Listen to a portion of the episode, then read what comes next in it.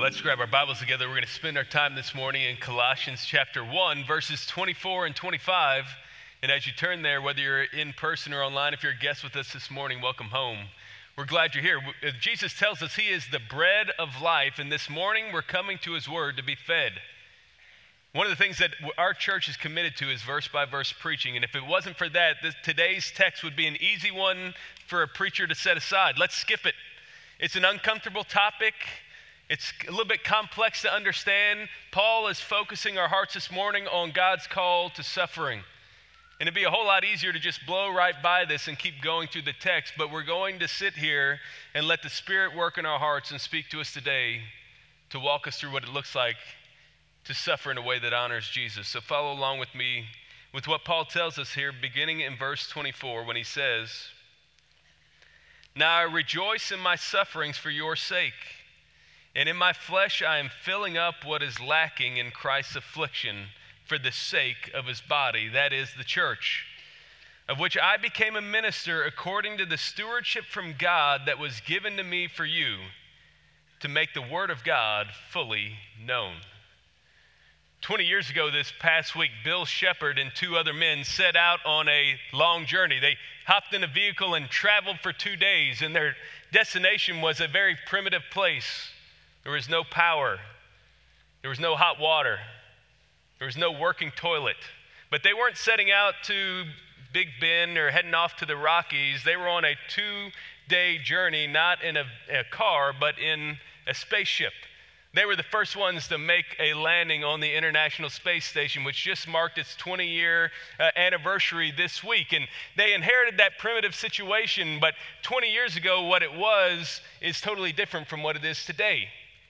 This International Space Station stretches now 100 yards in length. There's over eight miles of electrical wires, an acre worth of solar panels, and perhaps most importantly, three working toilets. Now, what would have brought Bill and these two other men to this place? They were pioneers, they were forerunners, they were going before others, putting their own lives at risk, willing to suffer the inconveniences of that primitive structure for that season. Why? Because they saw not just what it was, but what it was becoming. And they understood the mission and recognized that the temporary mi- misery was worth the success of the mission. And as we turn our attention to Paul's words to us this morning, that's the picture that we get that God is giving us of Paul himself. This faithful minister, this one who is willing to suffer. He is willing to lay down his own life, his own priorities, and to sacrifice them for the sake of the gospel. Now, up until this time in the book of Colossians, Paul has been introducing the entire letter to us. But now in verse 24, he turns his attention from his gospel message now to begin talking about his gospel mission. And what we're going to notice this morning as we work our way through it is that the call to follow Jesus is a call to suffer and to serve for the sake of the gospel. So notice how he talks first about this suffering for the sake of the gospel. Back in verse 24, he, you just remember, he, right, this is right after he's called us uh, to persevere in our faith, to press on in the midst of God's call and salvation on our life. And now he is going to begin to discuss the suffering that makes that endurance difficult. When we suffer for the sake of the gospel, it shapes us in several ways. And you'll notice as it begins, verse 24, he shows us how suffering shapes our character. Do you see how he says it? He says, Now I rejoice in my sufferings for your sake. It starts there with that phrase, now I. There is this pivot in the text that's happening. Paul's beginning to speak about his own ministry, his own work amongst the Colossians, and he begins by talking about the nature of his sufferings, those misfortunes, those hardships and trials that he's encountered for the sake of the gospel. And we could look back all through the New Testament and see example after example of the way that Paul suffered for the sake of the gospel. Now, the Colossians would have known that to be true because when they received this letter, they would have known that Paul was writing it to them from a Roman prison. He was in prison for the gospel. He had experienced persecution and all sorts of hardship. He was suffering for the sake of the gospel. But what does Paul have in mind here when he speaks of suffering? Well, yes, of course, it, it's the hardship, the persecution, the difficulties, the imprisonments like he faced, but what we need to recognize is that each one of us who are called to follow Jesus will experience suffering in this world. We are living in the midst of a war zone between the kingdom of light and the kingdom of darkness. Why would we be surprised when hardship comes? When you get that bad phone call, when you have that difficult breakup, when things don't go the way that you planned. That suffering is part of what it looks like to be faithful in a broken world. But notice what happens here. Paul tells us that he is suffering for the sake of the Colossians. He is doing it on their behalf. He is doing it for their sake. There is a sense of a selfless nature to his suffering. And wh- while he's doing that, we would expect him to say in this text, Now I endure suffering for your sake. Or maybe he might say, Now I put up with suffering for your sake. But what's the verb right there at the beginning of verse 24? Now I rejoice in suffering for your sake. The suffering brings about gladness, it brings about joy. And if you're anything like me, that's not often the way I feel when I suffer, is it? No. But Paul responds to his suffering with joy, and I want you to see why. If you'll hold your spot here and slide back to Romans chapter 5, I want you to see why Paul is rejoicing in the midst of his suffering. Notice with me Romans 5, verses 3 through 5. Why would Paul say he rejoices in his suffering? It's because he knows his suffering is shaping his character. Look at how he says it in Romans 5 3. Not only that, but we rejoice in our sufferings. Why? Knowing that our suffering produces endurance, and endurance produces character, and character produces hope, and hope does not put us to shame. Because God's love has been poured out in our hearts through the Holy Spirit who has been given to us. Do you see this chain reaction he speaks of here? This sequence that takes place that suffering leads to endurance, endurance leads to character, character leads to hope, and that hope does not disappoint. Because God is meeting us in the moment by His Spirit and through His love.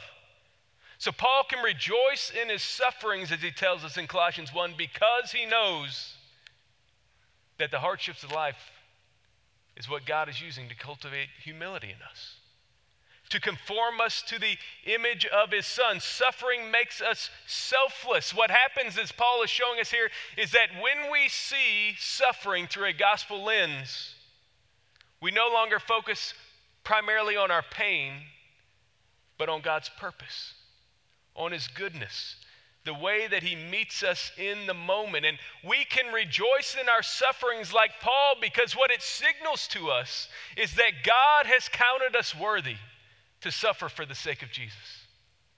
The scripture lays it out as a high honor that we might be on the battlefield, even if it means we may experience some wounds along the way. And that part of what God is using is taking our valleys and shaping us to be more like Jesus. Paul embraces suffering because suffering shapes our character. But notice the way this goes on because we see in the middle of verse 24 the way that suffering also shapes our calling. He tells us there, In my flesh, I am filling up what is lacking in Christ's affliction. And here's where the text gets complicated. This is the part that would be easy to skip because it's difficult to understand, but let's work our way through it. What is the purpose of the suffering that Paul endures? He tells us right there it is in order to fill up what is lacking in Christ's afflictions. That verb fill up means to supplement or to complete or share. It's the only time it's used here in the New Testament, and it, it sends a signal as if you're completing something that was started by someone else. It's like the guy on deck who's now coming up to bat in a baseball game. And what is it that Paul is filling up? It tells us there what is lacking in Christ's afflictions, those things that seem to be missing or deficient, a sense of need in the sufferings or afflictions of Jesus. And it's interesting that he uses this phrase because this would have been exactly the type of thing that the false teachers that were amongst the Colossian church were seeking to deceive others with. They were teaching that Jesus was not enough, that there was something missing, that there was something lacking, and that something else must be added. And it seems on the surface here as if Paul is saying the same thing. So, what does he mean when he says he is filling up what is lacking in Christ's afflictions? You know, just this past week, I was over at our boys' school. Our youngest, Hudson, is in kindergarten, and there was a event that happened to bring together the boys with their dad, or the kids with their dads. It was called Boats and Buddies. They're learning about Christopher Columbus and that uh, voyage to the New World. And so each family, the dad and the child, were intended to construct their own boat. And so we took some household products, we fashioned them together in our favorite pirate ship. We even put a few candy corn in there as buried treasure because nobody likes candy corn and wants to eat it. It's the only good use of it during the holiday season. But when we showed up, there was about a dozen kids there with their dads. And before we started, we placed all our boats on the table. We were one of the first ones there. We were feeling pretty good about it until the others started arriving. there was one guy who had LED lights around his boat. Another guy who happens to be in this church had a motorized engine that could blow his boat across the water. One committed hunter had even sacrificed one of his own duck decoys and hollowed it out in order to make a boat. Now imagine with me for a moment if they saw our small little craft there on the table, and out of pity for us, came alongside and put their shoulder, their arm around my shoulder and said, "Hey, man, you got that thing a long way, but let me see if I can help you get it across the finish line." And then from there, they proceeded to bust out all these additional features and make it what it wasn't able to be on its own. There's a sense in which, when you look at verse 24, it almost feels like that's what Paul is saying about the sacrifices of Jesus. You got us pretty far, but I'll take it the rest of the way. That your sacrifice is insufficient, that there is something lacking in your afflictions. But is that what he's saying? Was Jesus' sacrifice not enough for us? By no means. So, what then does Paul have in mind here? Here's what he's saying In our suffering, we fill up what is lacking in the afflictions of Jesus, not to establish his gospel mission, but to extend his gospel mission. That's the picture. Jesus sacrifices on our behalf, but now we suffer to see that gospel mission extended. And that was true in the life of Paul. He is taking the gospel to the Gentiles, including these Colossians. And what we're saying here is Paul is showing us that our suffering doesn't accomplish salvation, but it may be part of what God uses to apply that salvation to others. So think about, you don't need to turn there, but just listen to the way that Jesus speaks to Paul about Paul in Acts 9:16 after the Damascus Road experience. He says this, "For I will show him how much he must suffer for the sake of my name." In other words, there is a sense of purpose, a sense of calling embedded in the suffering we experience. That our suffering shapes our calling and who God has designed us to be. Part of what it helps to endure in the midst of our suffering is that we realize the greater purpose that God is going to accomplish through it by extending his gospel missions. Our difficulties have a destination, our trials have a trajectory, our misery has a mission, our, our pain has a purpose. When we go through these seasons of difficulty, we can endure them because we understand what God is doing to shape our calling. But notice how he goes on there, and in the last part of this verse, he also shows us how suffering shapes our community. Do you see what he says? He says he suffers for the sake of his body, that is the church. Now, we know in the New Testament, the imagery of the body is used over and over again to speak about the church that Christ is its head and we are his body. And so Paul is raising another dimension. Why should be, we be willing to suffer?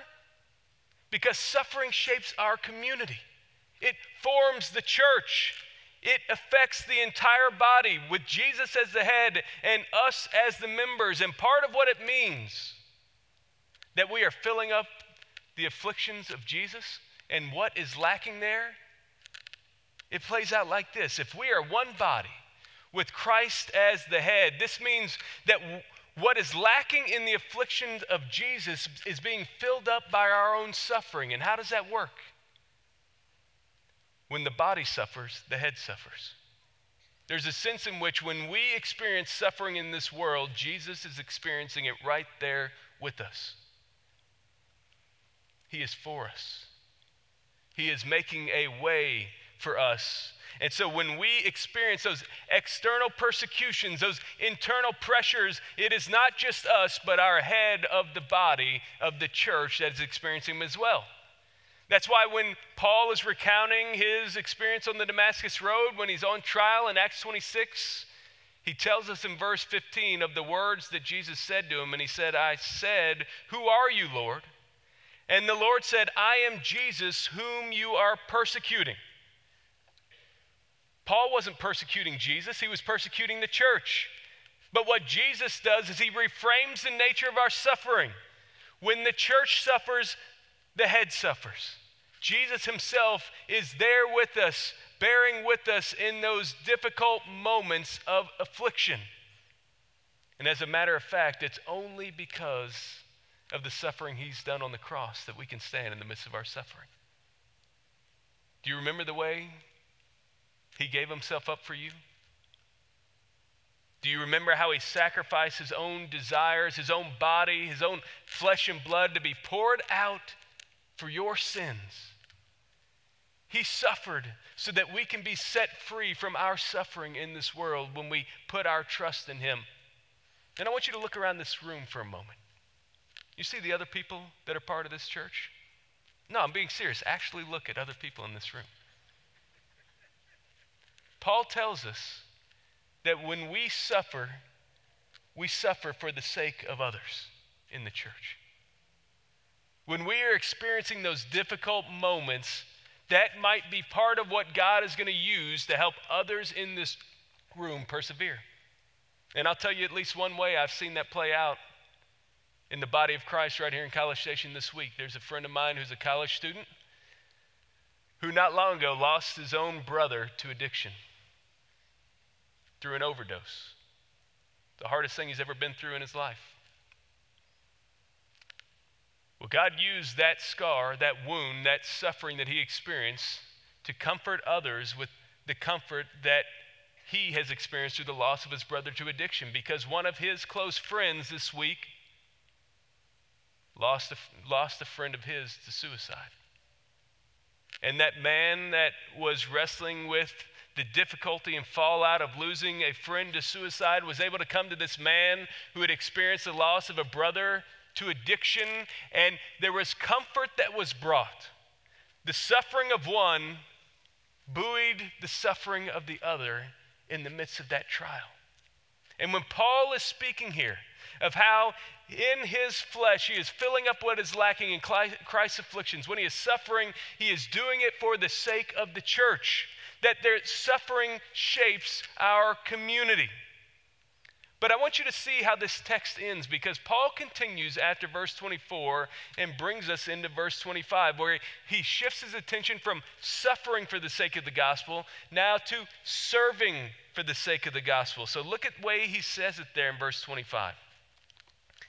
He tells us, Of which I became a minister according to the stewardship from God that was given to me for you to make the Word of God fully known.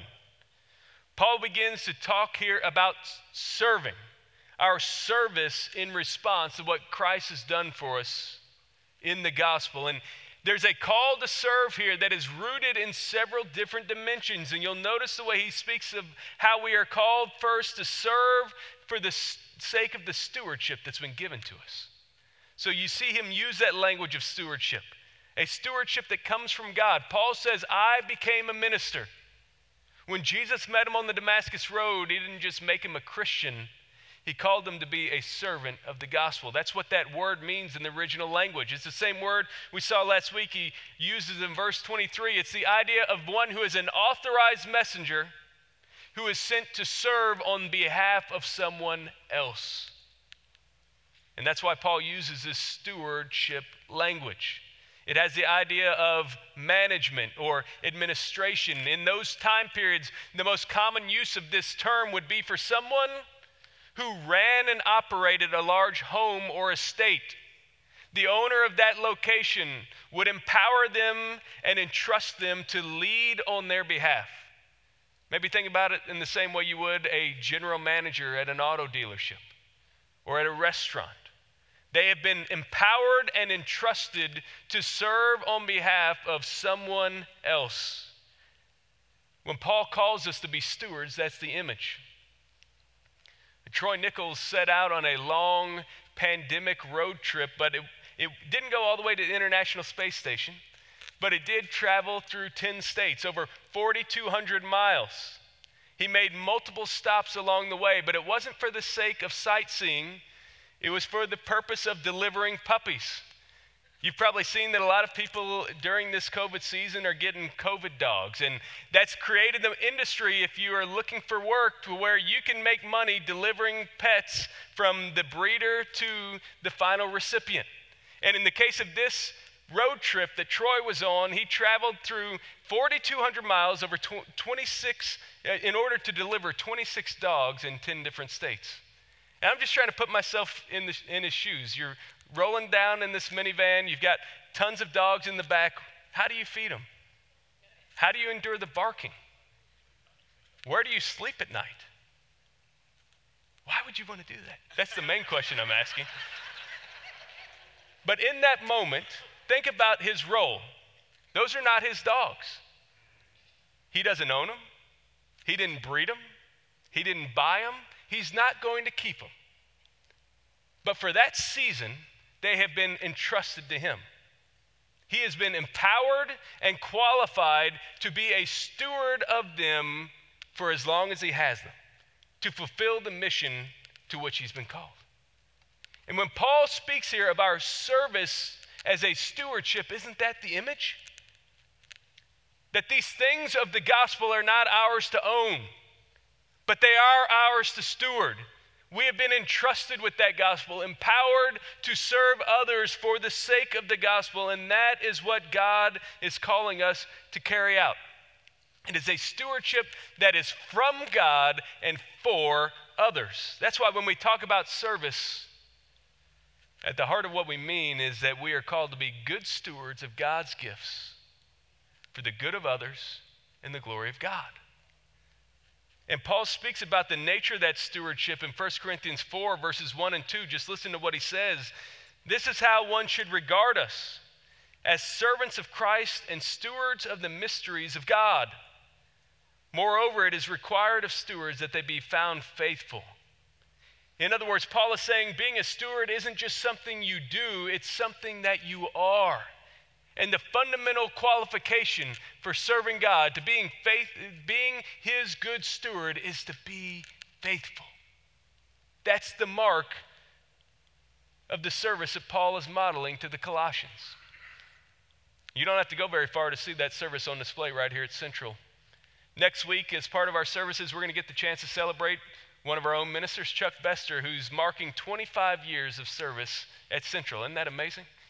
He's been such a blessing to us. He's, he has led so well in our operations, our administration, and our leadership, both at Coulter when we were back there, building these new facilities, being in here the last nearly 20 years, and we get the chance to recognize that. And I guarantee you that if you ask Chuck what was the key to making it 25 years, he'd say, I was just trying to be faithful with the stewardship that God's given me in the same way that Paul is speaking of here. He is calling us to be faithful stewards of the gospel. But notice he tells us also the purpose of that service at the very end of verse 25 that we are called to serve for the sake of the scripture given to us. You see how he says it? He's been made a steward in order to make the word of God fully known. That idea of fully known. To make complete, to give a full sense of. In other words, his ministry, his focus, his purpose, the reason for serving is so that he can bring the whole gospel to the whole life. That we can fully know the things of God so that we can be fully known by God. So that he can shape us into who we are called to be. And that is exactly our goal here at Central. The reason that we minister, the reason that we serve is to unleash the full power of the Word of God on the hearts of our people so that you will be empowered to serve others for the sake of the gospel. You've probably seen the headlines buried well below all the election news this week that this past week has been the highest number of new cases for COVID during this entire pandemic season over 125,000 in one day. And one of the chief problems that we have during this time period is what's known as an asymptomatic carrier somebody who has the disease, but when you look at them, you wouldn't be able to tell it. Just by seeing them live their life, you wouldn't know that they actually were infected. And I can't help but wonder if we face a similar danger today when it comes to service. What if some of us are asymptomatic Christians? Where if someone were to look at our life, to watch the way we live, they would not be able to see the marks or indications that would show them that our hearts have been changed by the gospel. But Paul tells us here the reason we are called to serve is so that the Word of God might be fully known, so that the people of God might see and follow, believe, and trust. This call to service, this call to suffering really hit home for me this weekend. There was a guy that came through our church back when I was a student. He was class of 03. His name was Ben Arbour. Ben was in the Corps. He got married, went on to have four kids, and he headed off to Southwestern Seminary to do a degree and then began to work in the real world while he was working towards a PhD and had just wrapped that up. And he, he was now teaching in an adjunct capacity at Southwestern Seminary. Seemed like everything he was hoping for was there. And he, he was a, a faithful member at Wedgwood Baptist Church right there in Fort Worth. And his friends would speak about his faithful service, the way he would sacrifice for the sake of others. It seemed as if the Arbour family's dreams were finally becoming reality. But on Friday night, those dreams became a nightmare. Ben and his wife Meg were out on a date. When they were coming back home, they attempted to turn on a road, not realizing that bearing down on them were two cars in a street race, traveling well faster than anybody should be on those roads. And while their car missed one, it was struck by the other. And uh, Ben and Meg both lost their lives, leaving behind four kids. When I got that news this weekend, that just hit a really raw nerve after me losing my friend John just a few months ago in a similar way. And as I heard from friends that knew Ben, and as I've watched media reports about what happened, I was struck by something one of his friends said about him that speaks to the heart of what Paul is saying to us this morning. Here's what he said It's been devastating Ben and Meg were best friends, and they lived their life with one thing in mind, and that was the glory of God and Jesus. They were faithful in all their friendships and faithful to their church, and they are standing in the presence of Christ now. And elsewhere, their pastor, Dale Braswell, said their priority in life was Jesus. I just can't help but wonder today, Central Family when the Lord brings us home, are people going to say that about us? Are they going to say about you and me, our priority in life was Jesus? No matter what we face, are we going to live in such a way that in our suffering and in our serving, that people can't help but recognize the one priority in our life.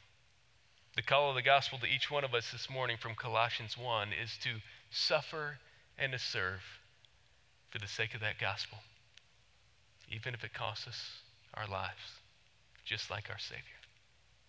Let's pray together. Father, we're coming to you, some with weary hearts, some with broken spirits. They are under the weight of suffering, they feel that sense of pain. I pray that in this moment, Lord, that you would bear them up on eagle's wings, that you would help them to stand firm, that you would renew their strength. And Lord, I'm asking you, Father, that you would empower our people to be faithful stewards of your gospel, that we would be relentless in serving others, that we'd be turning away from our own desires so that we might put our attention and focus only on Christ, on making your gospel fully known to our community and to the ends of the earth. And we ask these things in Jesus' name. Amen. In just a moment, we're going to stand and sing, and we're going to respond to this truth, this hard truth, this reminder that suffering is here, but we suffer not as those without hope. And as we stand in the minute to sing, I want you to sing as those who are not without hope. We're going to have ministers up here at the front, and if you've never met Jesus, would love to share with you what it looks like to follow him in salvation. Or if you're ready to take a step to join our church, we invite you to do that in this time. Or if you just want to come and pray at these steps, in whatever way the Spirit is working in your life right now, let's stand and respond to that.